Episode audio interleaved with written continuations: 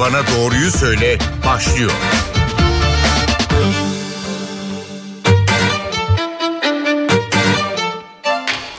Merhaba NTV Radyo'da Doktor Bana Doğruyu Söyle başladı. Ben Zeynep Gülalp. Bugün programımızda obezite konusunu ele alıyoruz. Konuğumuz kalp damar cerrahisi uzmanı Profesör Doktor Yavuz Yörükoğlu. Hocam hoş geldiniz yayınımıza. Hoş bulduk efendim. Sizin obezite ve özellikle de sağlıklı kilo verme konusunda kitaplarınız, çalışmalarınız var. Videolarla da sosyal medya hesaplarından anlatıyorsunuz. Şimdi Dünya Sağlık Örgütü'nün geçen hafta yaptığı bir uyarı var. Avrupa'da bir salgın haline geldi deniliyor obezite için ve Türkiye'de aşırı kilo sorununun en yaygın olduğu ülke olarak ilk sırada yer alıyor. Bunun sebebi ne olabilir hocam? Beslenmede neyi yanlış yapıyor olabiliriz ve bu durumu neye bağlarsınız? Evet şimdi genel anlamda e, yanlış beslenme tabii obezitenin en önemli nedeni. Ancak Dünya Sağlık Örgütü'nün raporunda e, belirtilen çok önemli bir nokta var. O da e, pandemi döneminde ki e, obezite e, artışı. Bunun en önemli nedeni e, ilk sırada hareketsizlik geliyor. Yani pandemi süresince Evlerde e, kapalı kaldık. Hareket düzeyimiz ciddi oranda azaldı. Bu da obeziteye katkıda bulunan en önemli faktör. Ancak çok ilginç bir başka faktör tespit etmişler. O da pandemi döneminde başlayan eve yemek servisleri. Ee, eskiden yemek yemek için dışarıya çıkmak, restorana gitmek zorundayken artık e, pandemi döneminde bu sektör çok gelişti. Bir telefonla evinize herhangi bir saatte yemek geliyor hale dönüştü olay. Bu da tabii e, kilo almak için çok güzel bir ortam sağlıyor. Evet. E, daha önce e, hem kitabımda hem son yayınladığım videoda e, belirttiğim gibi kilo almak açısından en tehlikeli saatler akşam 8'den sonra e, ki yediğimiz saatler. E, bu saatlerde genelde koltukta televizyon karşısında olduğumuz için yediklerimizi yakmamız mümkün değil. Bu durumda metabolizma alır bu yediklerimizi yağ çevirir ve oraya buraya depolamaya başlar. Pandemi döneminde bu eve servis olayının çok gelişmesiyle birlikte her an her türlü gıdaya ulaşılabilir hale gelindi. Bu da obezitenin en önemli e, bu dönemdeki e, faktörü oldu. Hocam bir de özellikle hamur işleri, ekmekler, evde yapılan mantılar, börekler onlar da çok pandemi döneminde Tabii, öne çıktı. Kesinlikle. Ee, yanlış beslenmeye bunlar da dahil edilebilir mi? Tabii kesinlikle. Yani e, pandemi döneminde e, herkes e, işte evde ekmek yapmak, kek, poğaça, pasta yapmak işlerine girişti. Hem zaman geçsin diye. E, bu tabii çok önemli bir e, katkıda bulundu e, obezite konusundaki en önemli e, faktörlerden bir tanesi e, karbonhidrat, protein, yağ ve sebzelerden dengeli bir şekilde beslenmek. Tek yönlü beslenme hangi şey olursa olsun gerek karbonhidrat ağırlıklı gerek protein ağırlıklı dengesiz yapılan beslenmeler e, son derece tehlikeli.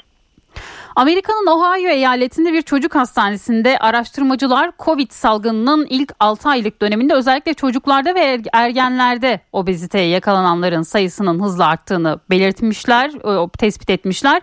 4500 çocuk ve ergen incelenmiş ve salgın öncesinde obezite görülen %38'lik oranın salgın sonrası %45'e yükseldiği tespit edilmiş. 5 gençten biri de salgında 5 kilo almış. Obezitede en çok hangi yaş öne çıkıyor hocam? Siz e, tespitlerinizde... E, tabii bu yaşlar çok önemli. E, çocukluk yaşlarında çocukluk gereği biz e, hep koşarız, oynarız, hareketliyiz. Pandemi döneminde hareket düzeyimizde çok ciddi bir düşme oldu. Dolayısıyla çocuklar aldıkları kalorileri yakamaz duruma geldiler. E, bir de biraz önce bahsettiğiniz gibi evde kapalıyken genellikle sağlıklı beslenme yerine zevkli, e, doyurucu, kalorisi yüksek, şeker, yağ oranı yüksek gıdalar tercih edildi. Bu da tabii çok önemli bir katkıda bulundu obeziteye. Aslında bebeklik döneminden itibaren alacak olursak Türkiye'de genellikle işte mamalar, e, pirinç ununa şekerli mamalar, işte bebeklerin ağzına uyusun diye emziğini şekere ya da reçele batırıp verme. Bunlar aslında hep yanlış beslemenin e, temelleri herhalde değil mi hocam? Tabii ki, tabii ki.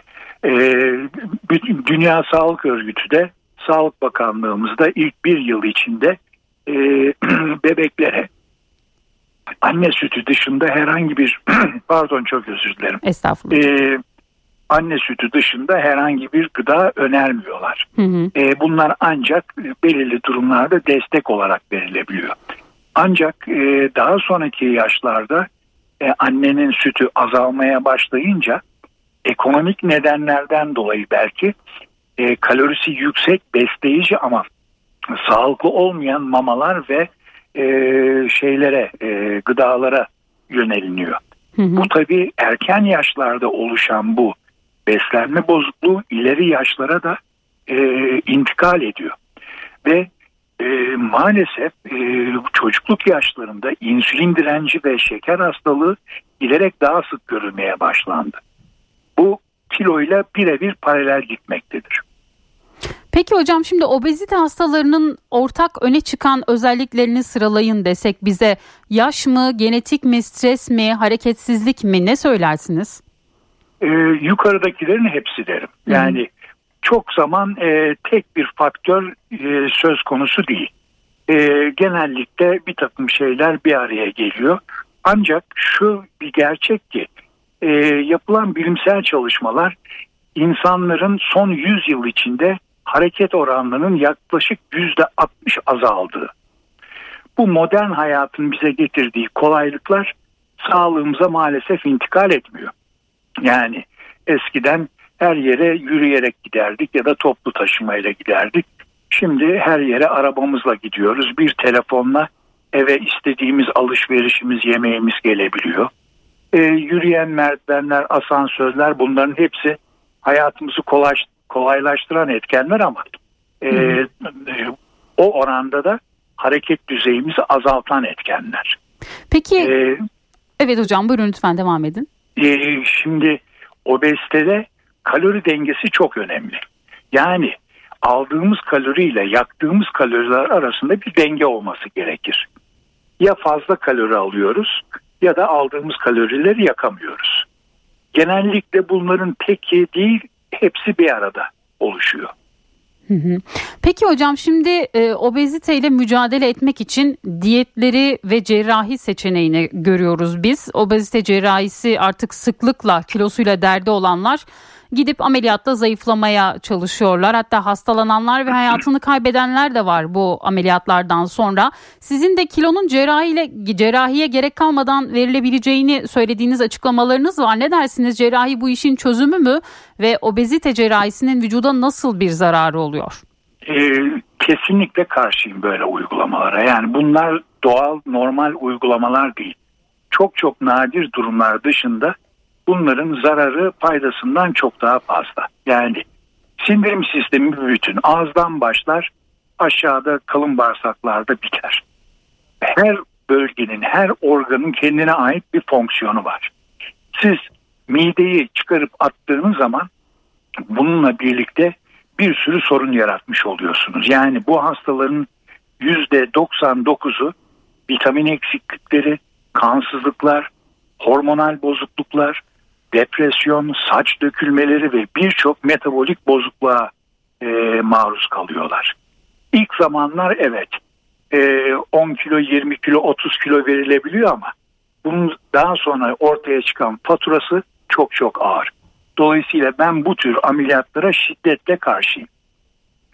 Şimdi şöyle de bir örnek veriyorum. Hı hı. Bu ameliyatlardan sonra genellikle ilk 10 gün e, damardan verilen serumlar dışında herhangi bir şey yenilemiyor. Daha sonra ameliyatta bir komplikasyon olmadığı, dikiş yerlerinde bir sızıntı olmadığına karar verildiğinde işte damla damla işte su, komposto, ayran gibi şeyler yenilmeye başlıyor. E, katı gıdaların almaya e, başlanması bir ayı buluyor.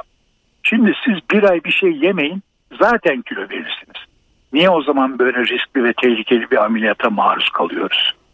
Dolayısıyla bu ameliyatların hiçbir mantığı yok ve maalesef bunlar çok ticari hale gelmiş uygulamalar. Peki hocam hemen şunu soruyorum. Bir yerde duymuştum e, mide ameliyatı olan bir kişi yazın su içmek istiyor ama içemiyor. Çünkü midesi e, alamıyor. Kana kana su içmenin ne demek olduğunu şimdi anladım diyor. E, susuz kaldığında vücut bu e, durum vücuda nasıl etkisi oluyor? Kalbi, beyni ya da vücudun diğer organlarını nasıl etkiliyor? Her şekilde etkiler. Yani şimdi bizim normal bir beslenme düzenimiz var.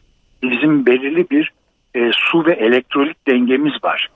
Midenin devre dışı kalmasıyla ya da fonksiyonlarının bozulmasıyla her şey alt üst oluyor. Bu çok ekstrem bir örnek yani su içemeyecek dahi duruma gelmiş olmak çok ekstrem bir örnek ama e, bunların en iyi geçmiş ameliyatlar dahi beraberinde çok ciddi kısıtlamalar getiriyor ve e, yani attığımız taş ürküttüğümüz ördeğe değmiyor işin doğrusu. Hatta faturası çok çok ağır olabiliyor. Şimdi benim önerdiğim şey şu. Burada ben e, diyetisyen tarzı diyetlere de karşıyım. Çünkü bunlar insan doğasına aykırı ve sürdürülebilir olmayan uygulamalar. Yani günde 3 tane ana öğün, arada 3-4 tane ara öğün e, normal bir beslenme tarzı değil. Yani insan günde 6-7 defa beslenmez. Geçmişte bazı televizyon programlarımda, videolarımda anlattığım gibi eskiden ortalama günde iki öğün yenilirdi. Adam gibi yenilirdi. Arada bir şey yemekte ayıptı. Yani arada bir şey yemek şimdilerin atıştırmalık efendim ara öğün dedikleri şeyler pis boğazlıktı. Ve bunlar e, doğal olmadığı gibi insülin direncine neden olan en önemli faktörlerden bir tanesi. Dolayısıyla ben bunlara da şiddetle karşıyım. Benim önerdiğim yöntem bizim normal fabrika ayarlarımız. Yani 1950'li 60'lı yıllara kadar günde 3 öğün beslenme hiçbir zaman olmadı.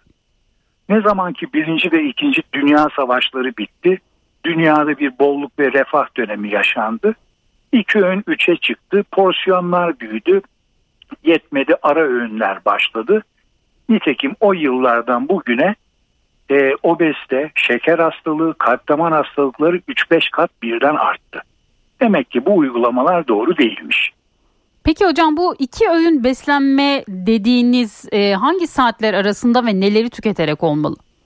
Şimdi bunu değişik şekillerde uygulamak mümkün. Yani benim önerdiğim bir e, programdır. Bu program kitabım 30 günde 10 yılda tarif ettiğim program. Şimdi dikkat ederseniz kitabın adı 30 günde 10 kilo değil 10 yıl. Buradaki espri metabolizmayı 10 yıl geriye çevirmek, gençleştirmek. Metabolizma normalleşince her şey kendiliğinden zaten düzeliyor. Şimdi e, bu programda e, genelde 16 saat kalori almamayı yani aralıklı oruç prensibini şey yapıyoruz, uyguluyoruz. Hı hı. Burada da gayet basit. Biraz önce söylediğim gibi kilo almak bakımından en tehlikeli saatler akşam 8'den sonra yediğimiz gıdalar. Hemen araya girip şunu sorayım hocam. Her bünye için aynı mı? Mesela güne daha erken başlayan ya da gece mesaisi olan insanlar da var. Ee, bir saat aralığı var mı? Uykudan önce şu kadar saat önce yemeyin gibi bir şey var mı yani? Yani e, e, tabii şimdi istisnalar kaideyi bozmaz. Tabii gece mesaisi olanlar programları çok değişik olanlar mesela benim e, sanatçılardan çok hastam var. Bu arkadaşlar 3'ten 4'ten önce yatamıyorlar gece. Hı hı. Dolayısıyla e, yatma, kalkma, yeme içme düzenleri bir hayli karışık oluyor. Tabi burada kişiye özel bir takım düzenlemeler yapmak mümkün. Benim genelde şey yaptığım hastaların veya kişilerin %90'ı işte mesaisi olan sabah 7-8'de kalkıp akşam 12'de yatan hı hı. kişileri esas alıyoruz. Hı hı. Burada da biraz önce söylediğim gibi akşam 8'den sonra yenilen gıdalar kilo almak bakımından en tehlikeli olduğu için akşam 7.30-8'de yeme faslını kapatıyoruz. Hı hı.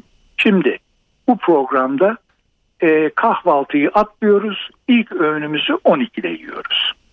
Dolayısıyla sabah saatlerinde 4-5 saatlik bir orucumuz var. Ancak bu Ramazan orucundan farklı olarak su, şekersiz çay, kahve içmek serbest. Hı hı. Şimdi bu aslında bir diyet programı değil. Bu bir yaşam tarzı. Evet. Hep kahvaltı günün en önemli öğünüdür derlerdi. Öyle bir şey olmadığı bilimsel olarak kanıtlandı. Bu e, vakti zamanında yapılmış bir pazarlama tekniğiydi. Şimdi kendimden örnek vereyim. Biz eşimle 10 yıldır kahvaltı etmeyiz. Sabah kalkarız bir çay içeriz. Ben sabah ortasında bir Türk kahvesi içerim. İlk öğünümü 12 yarım bir ne zaman denk gelirse o zaman yerim. Hiçbir açlık çekmediğimiz gibi kendimizi daha hafif ve enerjik hissediyoruz.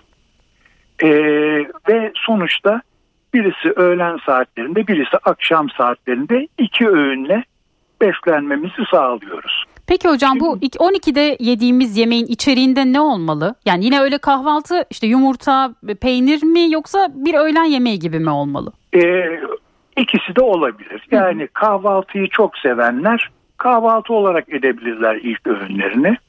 Ben ben şahsen normal işte öğlen yemeği olarak yiyorum. Hı hı. Biz eşimle kahvaltı e, şeyimiz, zevkimizi pazar günleri tatmin ederiz. Hı hı e, brunch şeklinde güzel mükellef bir kahvaltı ederiz. Hı hı. Ama yine sonuçta günde iki öğün yemek yiyoruz. Evet. Şimdi burada çok önemli bir başka faktör de var.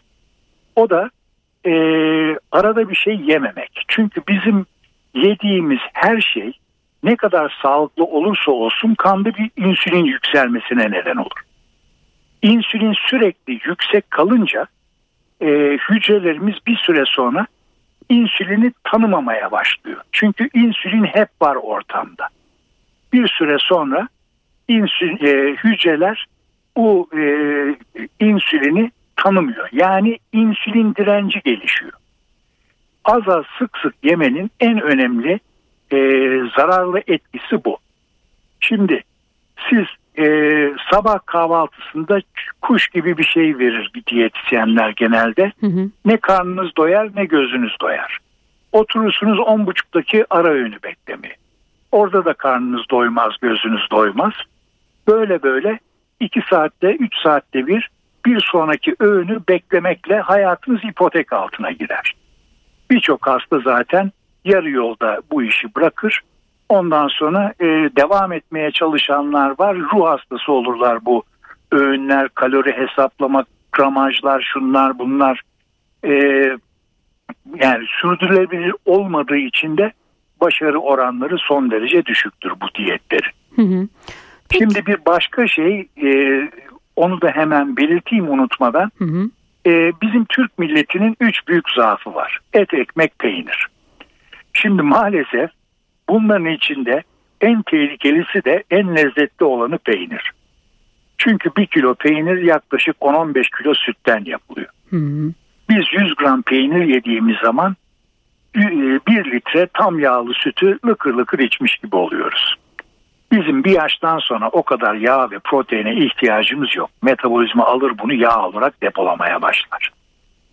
Ee, durum böyleyken e, karbonhidrat protein, e, yağ, e, sağlıklı yağlar daha doğrusu ve şey arasında e, sebzeler, salatalar arasında bir denge tutturmak, dengeli beslenmek sağlığımızın en önemli sigortası.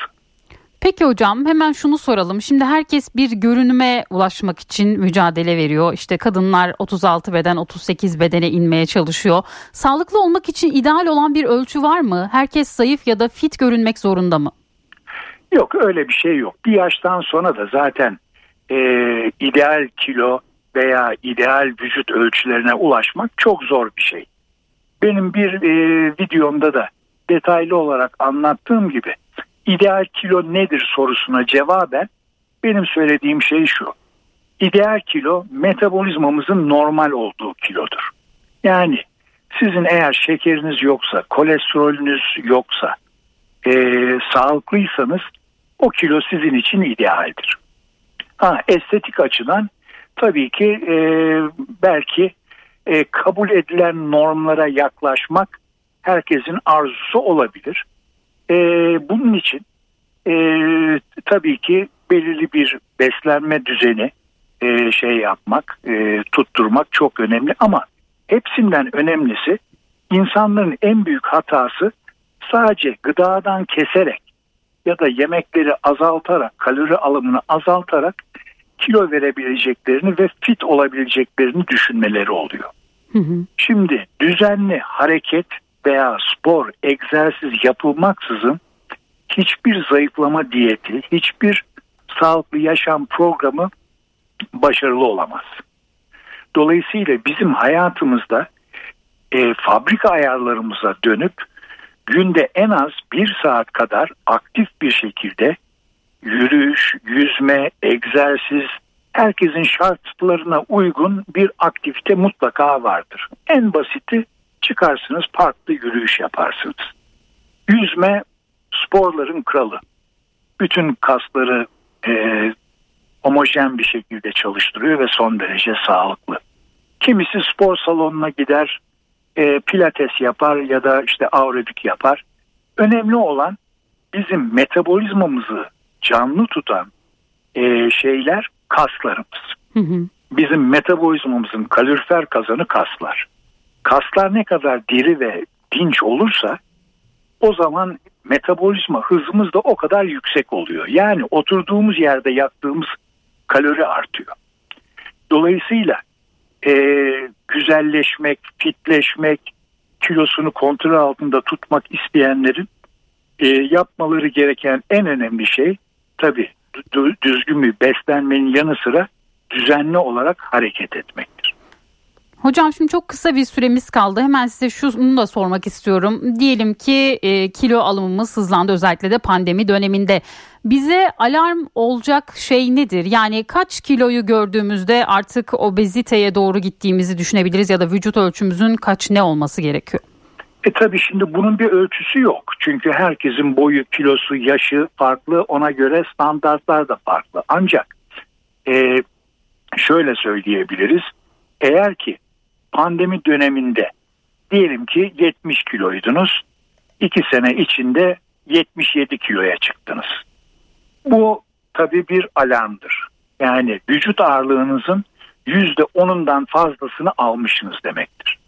Şimdi daha önemlisi eğer bu aldığınız kilo sizin e, kan tetkiklerinizle, kan şekerinize, kolesterolünüze yansımışsa o zaman iş çok daha ciddi demektir.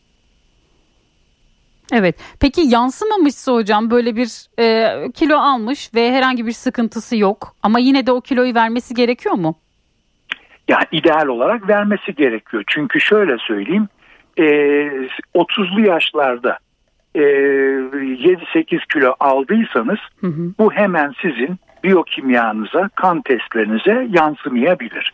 Çünkü gençliğin verdiği bir enerji var, bir avantaj var. Evet. Ancak aynı kiloyu siz 40'lı 50'li yaşlarda aldıysanız bu mutlaka kan biyokimyasına yansıyacaktır. Dolayısıyla e, güzel bir noktaya değindiniz. Yani ki illa da şekerinize, kolesterolünüze yansımasını beklememek lazım. Çünkü eninde sonunda e, yansıyacaktır. Bu duruma gelmeden önce ideale yakın bir kiloya dönmek için çaba göstermekte büyük fayda var. Yani yaş 40'ı 50'yi görmeden fazla kilolardan kurtulmak gerekiyor. Kesinlikle. Çünkü her geçen sene bu işi e, düzenlemek, düzeltmek zorlaşıyor.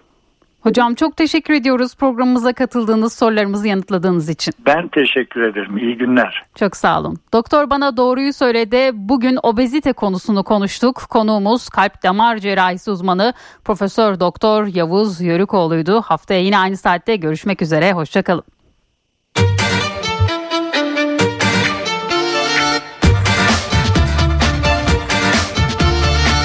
Doktor bana doğruyu söyle.